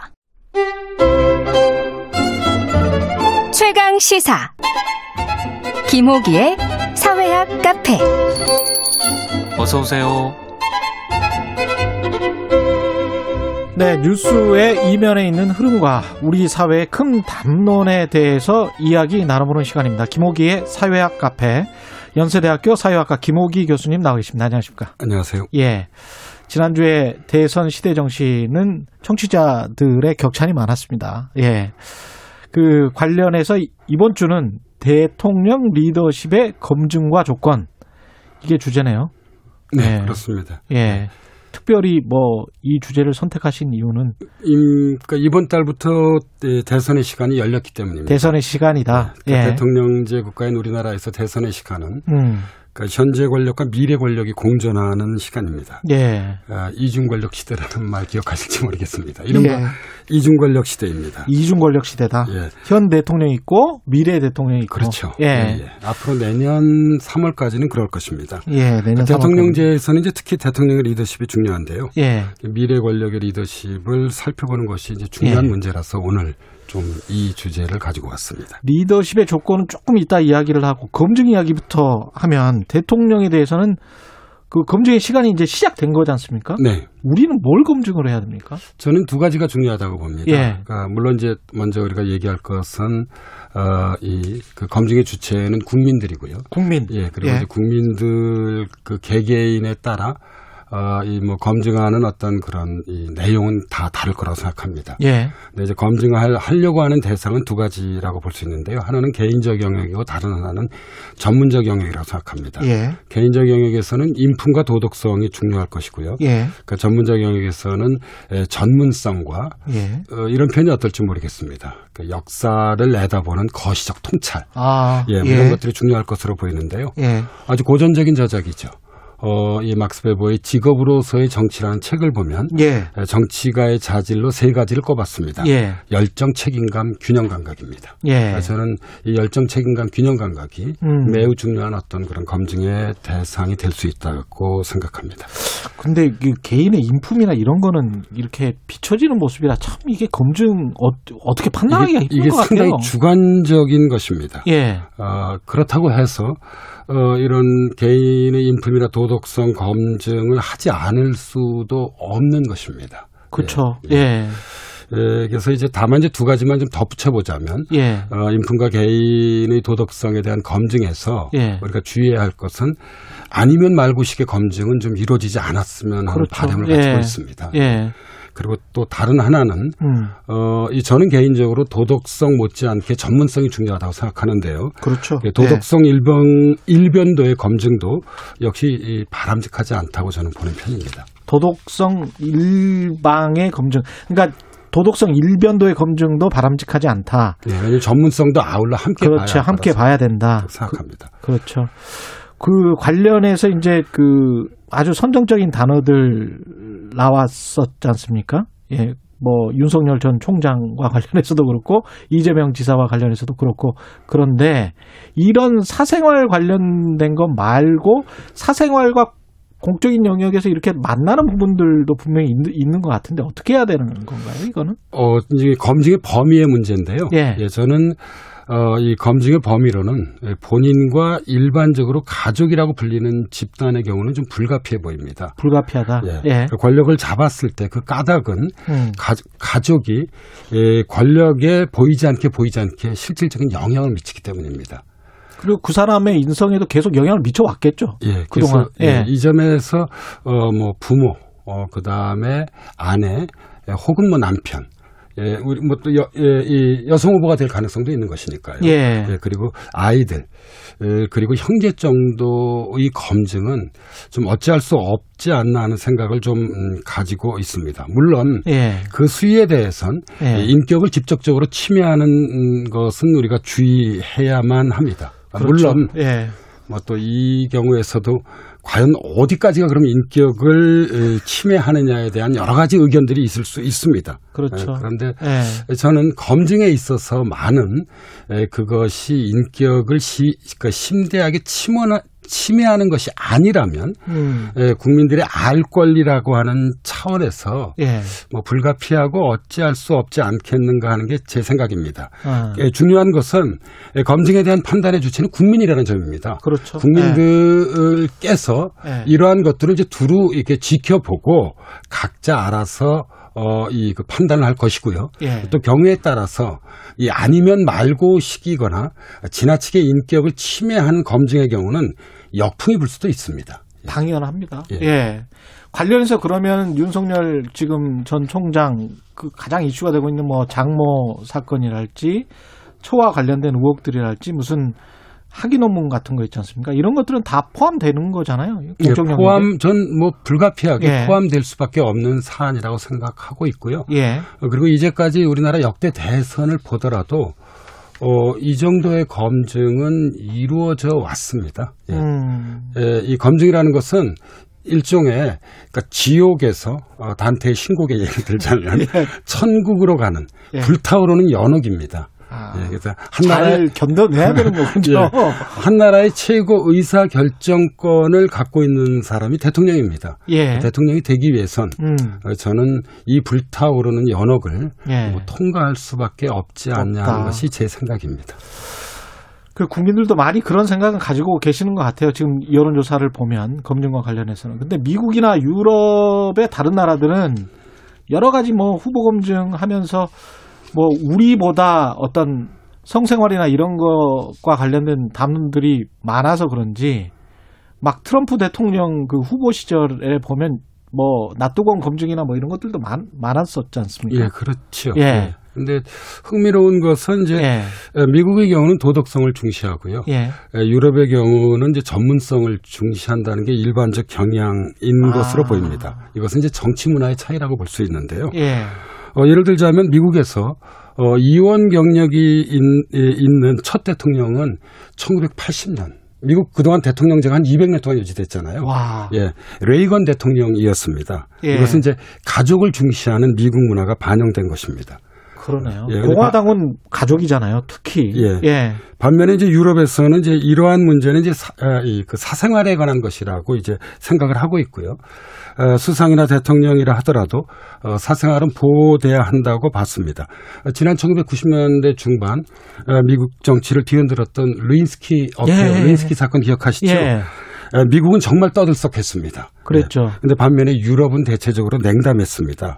예, 그것은 이제 유럽적 시각에서 보면 에, 클린턴 대통령의 사생활에 관계된 문제라는 것이죠. 아, 제 기억이 정확하다면 아, 당시 독일의 한 유력 신문은 일면을 백지로 냈습니다. 그리고 그 어, 아, 작은 글씨로 한 문장만 적었는데요. 예. 예, 미국 클린턴 대통령 사생활 문제로 정치적 공강에 공경에 처하다. 천. 예, 처했다. 요거만 딱 보도했습니다. 근데 이것은 이제 자신들의 의사를 드러낸 것입니다. 아. 그건 사생활에 관계된 문제이지 어떤 미국이란 나라 전체의 문제는 아니라는 것입니다. 이것이 이제 미국과 유럽의 차이인데요. 물론 예. 뭐 그렇다고 해서 어, 미국이 전문성을 경시하는 것도 아니고요. 예. 어, 유럽이 도덕성을 경시하는 것은 아닙니다. 아까 말씀하신 것처럼 도덕성과 전문성 같이 가야 된다. 예. 예. 다만 이제 대체적으로 이런 경향에 이제 그런 이그 차이가 있다고 말씀드릴 수 있을 것 같고요. 예. 예, 우리나라의 경우는 이제 대통령제를 취, 이, 취하고 있어서 대체적으로 미국과 유사한 그런 예.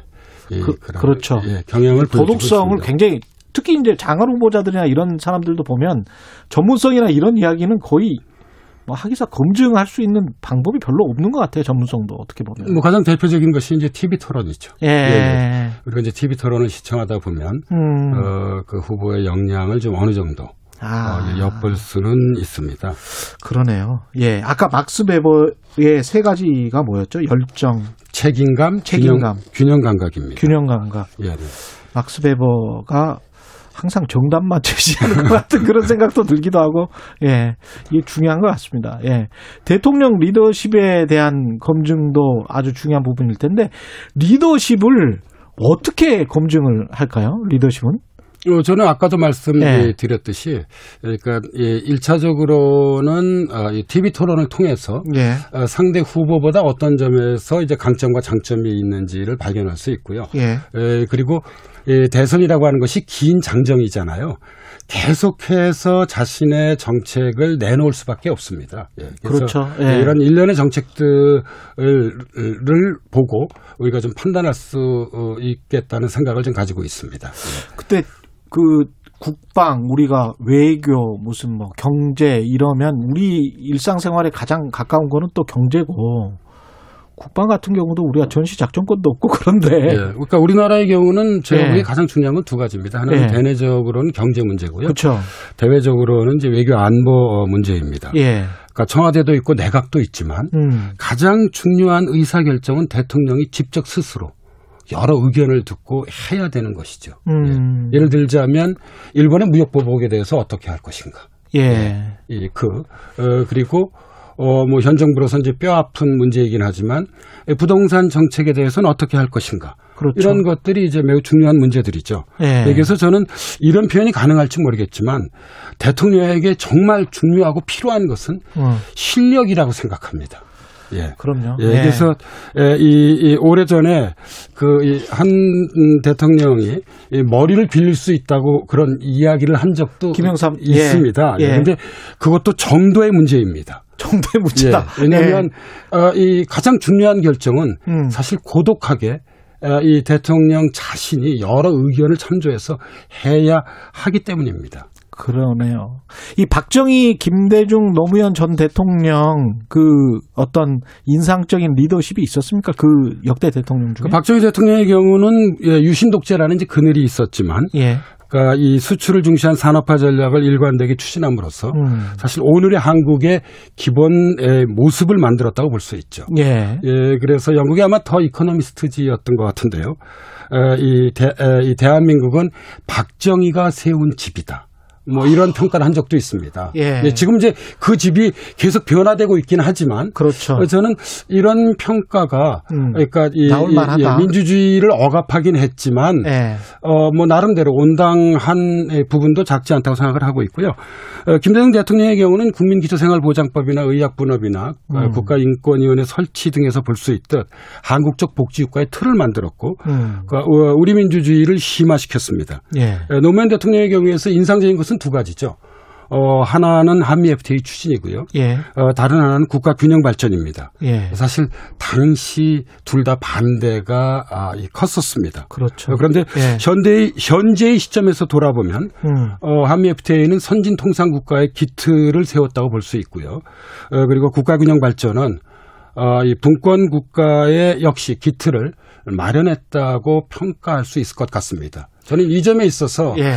리더의 어떤 그런 미래가 갖는 리더가 갖는 미래에 대한 어떤 그런 비전과 통찰 이런 것들이 매우 중요합니다. 예, 국민들의 뜻을 물론 음. 예, 대체적으로 다 수용을 해야 되지만 예. 아, 아주 경우에 따라서는 예. 아, 이 국민들의 뜻을 거스르고 예. 예. 어떤 이, 이, 그 우리 사회 제시를 예, 해야. 예, 대한민국의 미래를 위해서 결단을 내릴 수도 있다고 어, 생각하고 있습니다. 지금 현재 1, 2위를 다투고 있는 윤석열 전 총장이나 이재명 지사의 리더십은 어떻게 보시는지도 궁금한데요. 이제 막 검증이 시작돼서 뭐라 얘기, 이야기하기는 어렵습니다. 예. 어, 그러니까 윤 총장의 경우는 이제 더욱 그러합니다. 음, 이제 사실 잘 모르죠. 예, 정치 예. 신인이죠. 예. 예, 그래서 검찰총장으로서 보여준 일종의 결단의 리더십인데, 음. 뭐 나름 훌륭했다고 볼, 보는 분들도 적지 않은 것 같습니다. 예, 그런데 대통령의 리더십은 검찰총장과 다른 것입니다. 예. 예, 그래서 앞으로 검증을 좀 지켜봐야 할 것 같고요. 예, 이재명 지사의 경우는 문제 해결의 리더십이 돋보입니다. 음. 예. 이것은 이제 성남시장 재직 시부터 어, 이 지사가 어, 보여주었던 것인데요. 어, 이 지사를 지지하 아, 아, 그 하시는 분들은 이런 문제 해결의 리더십에 공감하기 때문일 것입니다. 예. 예, 앞서 어, 이 저희가 이제 막스 베버의 리더십의 세 가지 조건인 열정, 책임감, 균형 감각을 예. 얘기했는데요. 예, 에, 이, 이 지사의 경우는 균형 감각으로서의 통합의 리더십을 예. 얼마나 발휘할지가 아, 이 우리 국민들의 경우에는 예. 좀, 좀 궁금할 거라고 생각합니다. 이 역시 좀 지켜봐야 할 것 같습니다. 시간이 별로 없지만 마지막으로 꼭 이것만은 왜냐하면 후보 검증을 우리 이제 언론이 하는데 언론은 어떤 자세와 태도를 가져야 하는지 민주주의에서 언론은 예, 입법, 행정, 사법 다음에 제 4부입니다. 예. 보통 그렇게들 예. 책임자님 얘기들 예, 스스로 예. 하시잖아요. 그렇죠. 예. 예, 그래서 앞서 말씀드렸듯이 대선 후보들에게 이 언론 검증은 어, 지옥에서 천국으로 가는 일- 일종의 불타오르는 예, 연옥입니다. 예. 그러나 대통령이 이, 이, 이 되기 원한다면 예. 반드시 통과해야 할 과정입니다. 음. 예, 그런데 오늘날 탈진실 시대에 언론의 검증이 긍정적 부분보다 부정적 영향을 더 많이 미칠 가능성이 있어 저는 우려스럽습니다. 탈진실 시대라고 하는 것은 음. 사실보다 신념을 중시하는 것을 말합니다. 예. 내가 이렇게 믿고 싶은데 예, 그런 나의 믿음에 호소하는 뉴스들이 있습니다. 예. 경우에 따라서는 예. 가짜 뉴스의 모습을 갖기도 하죠. 예. 예, 그래서 이런 뉴스를 선호하게 되는 것이 오늘날 이 언론 공론장의 현주소입니다. 바로 이 점에서 저는 아니고 아니면 말고식의 보도는 앞서 말씀드렸듯이 지양해야 하고요. 예. 어, 이 그 사실 보도를 최우선시해야 한다고 생각합니다. 맞습니다. 오늘날 예. 어느 나라든 언론이 정파적 이익에서 자유롭기는 저는 어렵다고 생각합니다. 음. 그러나 어, 언론이 그런 정파적 이익을 넘어서려고 노력해야 하고 음. 언제나 사실 보도를 최우선 해야지만 예. 아까 제가 말씀드린 제4부로서의 역할을 제대로 할 수 있다고 생각하고 있습니다. 예. 말씀 감사하고요. 지금까지 연세대학교 사회학과 김호기 교수였습니다. 고맙습니다. 감사합니다. KBS 라디오 최경량의 최강시사 듣고 계신 지금 시각은 8시 46분입니다. 여러분은 지금 KBS 1라디오 최경영의 최강 시사와 함께하고 계십니다. 예, 속보 하나 들어와 있습니다. 아까 뉴스 언박싱에서 말씀드린 대로 예상대로 수도권 거리두기 4단계로 격상됐습니다. 12일부터입니다. 12일부터 수도권 거리두기는 4단계, 2주간 일단 시행될 예정이라고 합니다. 예, 수도권 거리두기 4단계 격상됐고요. 12일부터입니다. 2주간입니다. 중남미 카리브해 연안국가 아이티 대통령이 현지 시각으로 지난 7일에 사저에서 살해됐습니다. 한국과의 대통령이 암살된 거죠. 충격적인데요. 국제사회가 경악하고 있습니다. 어쩌다가 이런 야만적인 범죄가 일어난 건지 IT 상황 중남미 전문가와 이야기 나눠보겠습니다. 부산 외국어 대학교 중남미 지역원의 이태혁 교수님 연결돼 있습니다. 안녕하세요. 네, 안녕하세요. 예. 이태혁 교수님, 이, 이 상황을 지금 좀 지켜보시고 계신 것 같은데, 사건 발생 그 상황부터 좀, 어, 설명을 해 주십시오. 네, 먼저 고인의 명복을 빕니다. 예. 아, 예, 예. 현지 시각으로 7일 새벽 1시경 대통령이 무정한 괴한에 습격을 받고 사망했습니다. 예. 이 현지 언론은 모이지 대통령이 모두 12발의 총상으로 현장에서 운명을 달리했다고 보도했는데요. 예. 예, 목격자에 따르면 모이지 대통령은 침실에 엎드려 누운 채 피가 지범벅인 상태였다고 합니다. 예. 마르티네 모이지 영부인 역시 총상을 입었으며 현재 예. 미 플로리다 병원으로 이송된 후에 경과를 지금 지켜보고 있고요. 예. 그래도 다행히 모이지 대통령의 세 아이들은 모두 무사한 것으로 알려져 있습니다. 이 암살자들은 잡혔습니까? 아, 아직 예, 잡혀지는 않고요. 그 예. 말씀드린 것처럼 지금 어, 총 이제 현지 당국에 따르면요. 용의자 7명이 모지 대통령 암살 이후 경찰과의 총격 가운데 사망했고요. 예. 나머지 6명은 인질극을 벌이다가 체포되었다고 합니다. 예. 덧붙여 모이지 대통령을 살해한 용의자들은 어, 불어미 현지어인 크레올로가 아닌 영어와 스페인어를 사용하는 외국인 용병으로 보고 있다고 합니다. 아, 대단하네요. 외국인 아, 용병이 네. 이게 그러면 누가 시켰는가도 참 궁금하게 되고 그렇게 그렇습니다. 그리고 괴한들이 또 미국 마약 단속국 행세를 하면서 이렇게 대통령 사저로 들어갔다며요. 네, 맞습니다. 저 괴한이 대통령 사저에 침입하면서 예. 이제 영어로 이제 어, DA, DEA 즉 마약 단속국 작전이다 모두 엎드려라라고 외쳤다고 하는데요. 미 예, 예. 미 국무부에서는 이와 관련해서 노웨이 즉 전혀 사실 무근임을 밝히고 있습니다. 예. 일단 모든 가능성을 열어놓고 조사를 해봐야 할 것 같습니다. 예. 이게 용병이라면 누가 사주했는지도 참 밝혀야 될 것 같고 앞으로의 전국 네. 상황도 그것과 연관이 돼 있을 것 같은데요. 네, 맞습니다. 사실은 이제 이 부분은 이제 사실 국제사회 공조하에서 조사를 해봐야 할 것 같은데요. 일단 예. 수사에 대한 교란 작전의 일환으로도 볼 수가 있을 것 같고요. 또 음. 반미 성향의 암살 배우자로도 좀 생각을 해볼 수도 있을 것 같습니다. 예. 오히려 미국 마약 단속국이라고 말을 하면서 들어간 게 그렇죠. 예, 예. 예. 근데 이제 미국 마약 단속국이라고 말하면서 모두 엎드려라고 하면 그 사절을 경호하고 있던 경호원들이 엎드립니까? 그것도 저는 좀 이해가 안- 안 가는데.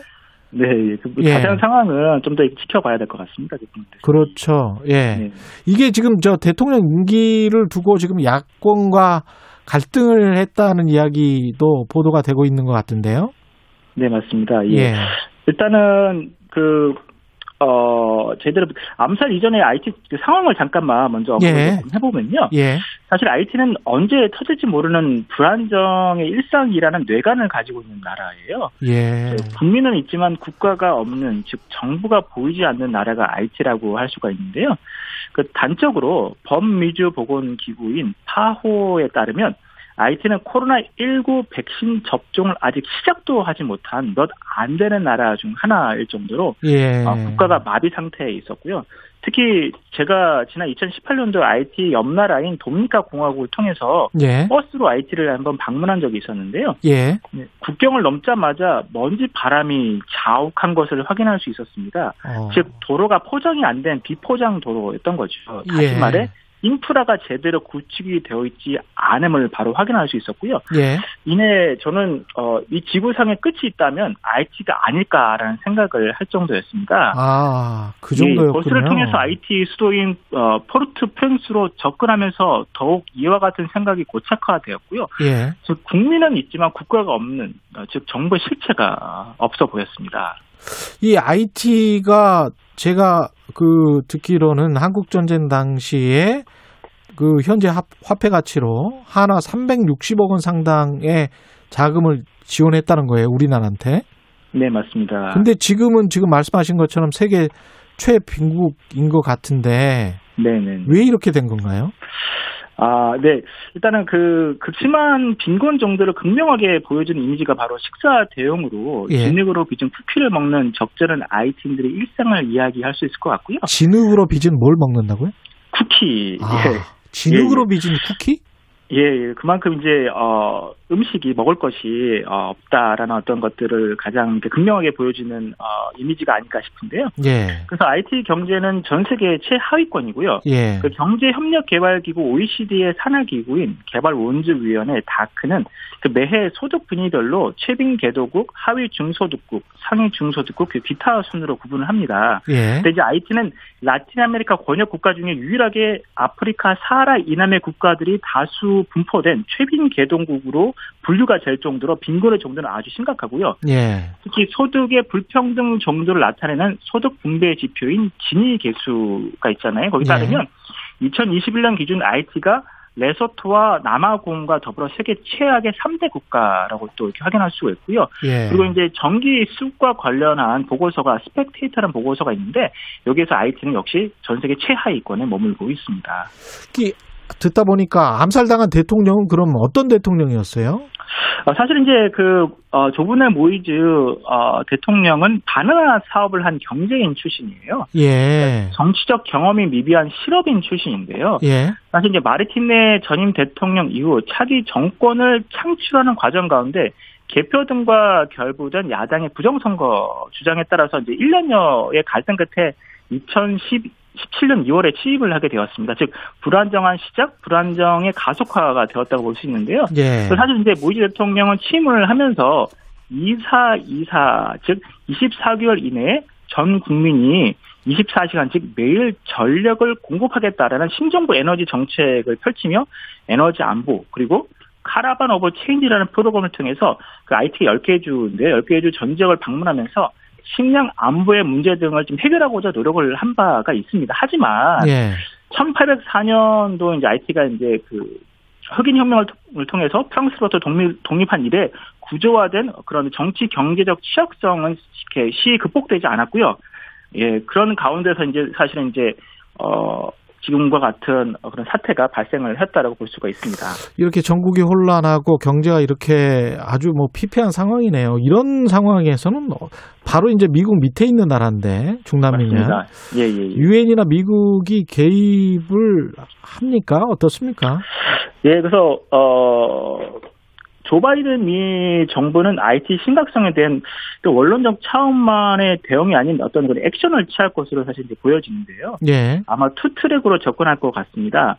어, 양자 외교로 현상의 안정화 추구 그리고 역내 기구인 OAS 등 국제기구를 통해서 다자 접근이 있을 수 있을 것 같고요. 예. 사실 이제 아울러 어, 유엔 등 국제사회는 우리 가칭 실패한 국가에 적용되는 responsibility to protect 즉 아. R2P라는 그 보호 책임이라는 국제사회 규범적 접근이 전개될 가능성이 좀 보이는데요. 그렇군요. 사실은 이제 무엇보다 중요한 것은 예. IT 국민들의 그런 자발적 안정한 노력이 그 어느 때보다 요구가 됩니다. 예, 알겠습니다. 예, 오늘 말씀 감사하고요. 지금까지 부산 외국어대학교 중남미 지역원의 이태혁 교수였습니다. 고맙습니다. 예, 감사, 예, 감사합니다. 예.